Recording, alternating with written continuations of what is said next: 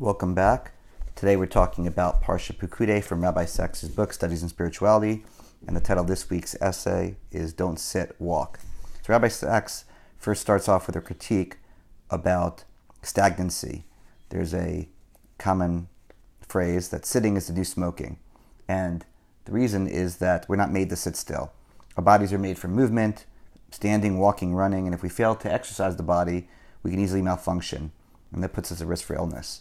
So the question is does this apply to the soul, the spirit, and the mind as well? Can we just uh, be in a state of complacency and bliss, or does uh, or, are we or is more demanded of us? Well, if you look at the book of Psalms, the first uh, verse is Happy is the man who does not walk in the counsel of the ungodly, or stand in the way of sinners, or sit in the seat of the scornful. So what, what they're saying here is that that's a picture of a bad life when you're living in pursuit of the wrong values. The person described begins by walking, then he moves on to standing, then he moves on to sitting. He's gradually becoming less and less mobile. And that's what a bad life is. A bad life immobilizes. That's the point of the famous verse in Hallel that we say in Psalm 115, where we talk about idols of silver and gold, which have mouths but don't speak, eyes but do not see, ears but don't hear, and noses that do not smell. And it goes on to say, Those who make them will be like them, so will all who trust in them. So if you live for lifeless things, you'll become lifeless. But that's not the way of the Jews. If you look at Jewish history, it's described by two major events. First, the event of Abraham, who, who rises and leaves out of Mesopotamia to find a new land, and Moses, who, leaves, who leads the Israelites out of Egypt. So the, you see here that the righteous, they don't sit still. They also don't have a quiet life.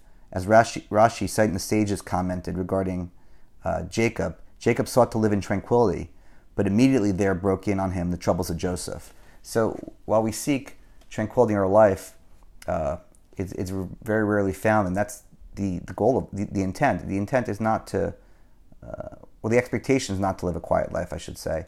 We're, we're constantly challenged and we're constantly put in positions to, to uh, live a life of tumult and uh, the righteous all the more so.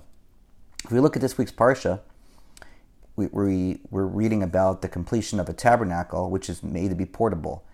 The, it, there's a tremendous amount of detail discussing the ability for it to be put together and how, all the different parts and how it would go from place to place following a cloud um, that would lead in front of it. And there's, I won't go into the details of, of of Rashi's breakdown on this, but Rashi makes a comment of, of some of the wording in, in this week's parsha, where he notes the use of the word masa, and he he, men- he mentions that a place where they encamped is also called masa. So masa means a journey, but it's also describing the text where they encamped as a, as masa. Well, they're not moving at that point. Why is it called that?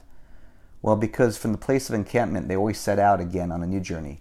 Therefore, they are all called journeys. They are all called masa. So masa is not just a movement, but even in between the movement, when the tabernacle is stagnant, it's still referred to as, as masa.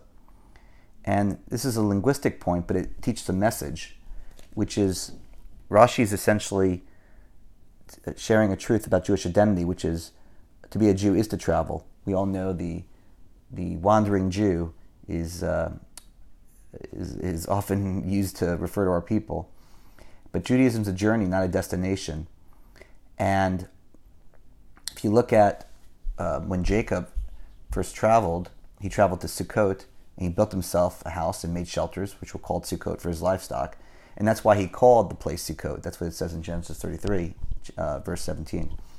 So Rabbi Sacks points out that this is surprising.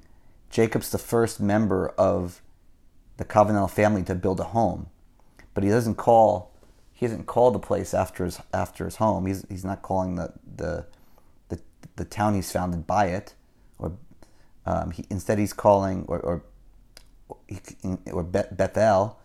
He's not calling a house. He's calling it Sukkot after after the cattle sheds he made, the temporary dwellings. And what's Jacob doing, whether consciously or unconsciously? He's recognizing that to live the life of the covenant means to be ready to move on, to travel the journey, to grow. And that's what I think all of us struggle with as we navigate through a religion that demands so much of us that it's constantly a journey with steps forward and steps back, just like life. And when you look at the idea that, well, once we get the promised land, the journey's over, the, the, the Torah actually contradicts that. It, it says that um, even when they when the Israelites crossed the Jordan into the promised land, the Torah tells us, and this is from Leviticus chapter 25, verse 23, the land shall not be sold in perpetuity, because the land is mine. You are strangers and temporary residents, as far as I'm concerned. So even when we get to the promised land, our life of struggle, our life of movement doesn't end. And when we live as if the land is permanently ours, our stay is going to be temporary. But if we live as if it's only temporary, we'll live there permanently. In this world of time and change, growth and decay, only the words of God and His words are permanent. Everything else is temporary. And I think this goes to the concept of not taking anything for granted. Once you take an assumption that this will always be the way things are, you take it for granted. You don't appreciate for what you have, and you're likely to lose it as well. So, to be a Jew is to stay light in your feet, ready to begin the next stage of the journey, whether it's literally or metaphorically. An Englishman's home is his castle, they say, but a Jew's home is his tent, a tabernacle, a sukkah. We know life on earth is a temporary dwelling, and that's why we have to value every moment and its newness. So Rabbi Sacks ends saying, like our bodies, our souls were not made for sitting still.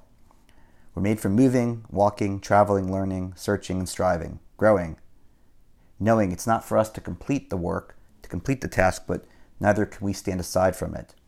So in Judaism, as the book of Exodus reminds us in, closing, in its closing words, even an encampment, even when a, camp is not on the move, it's still called a masad, it's still called a journey, because it matters spiritual, not just physical. Sitting is the new smoking. We never can rest on our laurels. We can never get too comfortable. We always have to be thinking of our next move, and that's how we continue to grow. Thus, the the title of this podcast, The Growing Jew. So, hope everyone has a great week.